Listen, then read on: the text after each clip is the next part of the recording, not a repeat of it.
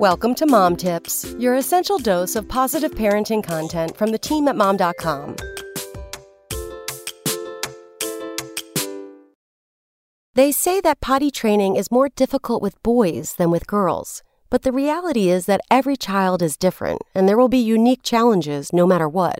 And despite those challenges, as moms, we know that our kids will not grow up to go to college in a diaper, but boys still need to learn how to potty train as a two step process starting with sitting and ending with standing. That can be a lot for a toddler to absorb.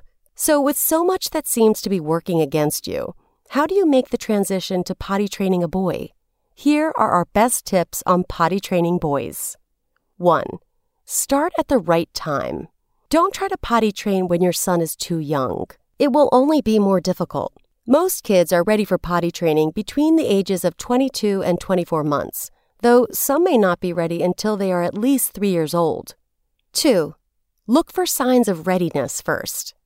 You want to be sure that your child can walk to and sit on a toilet.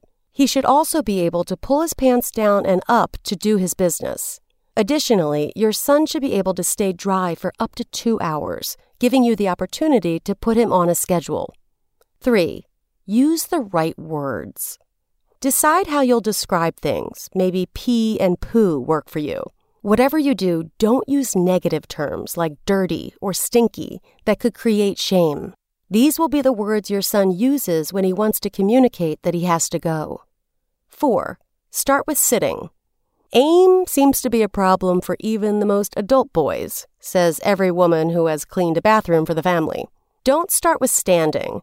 Prepare for success by starting with peeing sitting, and don't move on to standing and aiming until your son has at least mastered sitting, and ideally is having no issues with pooing on the toilet. 5.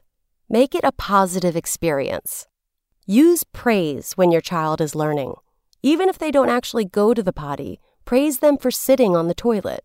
Sit and read a book with them while they are on it. Do everything you can to make it a positive experience. Come back tomorrow for more mom tips. Spoken Layer.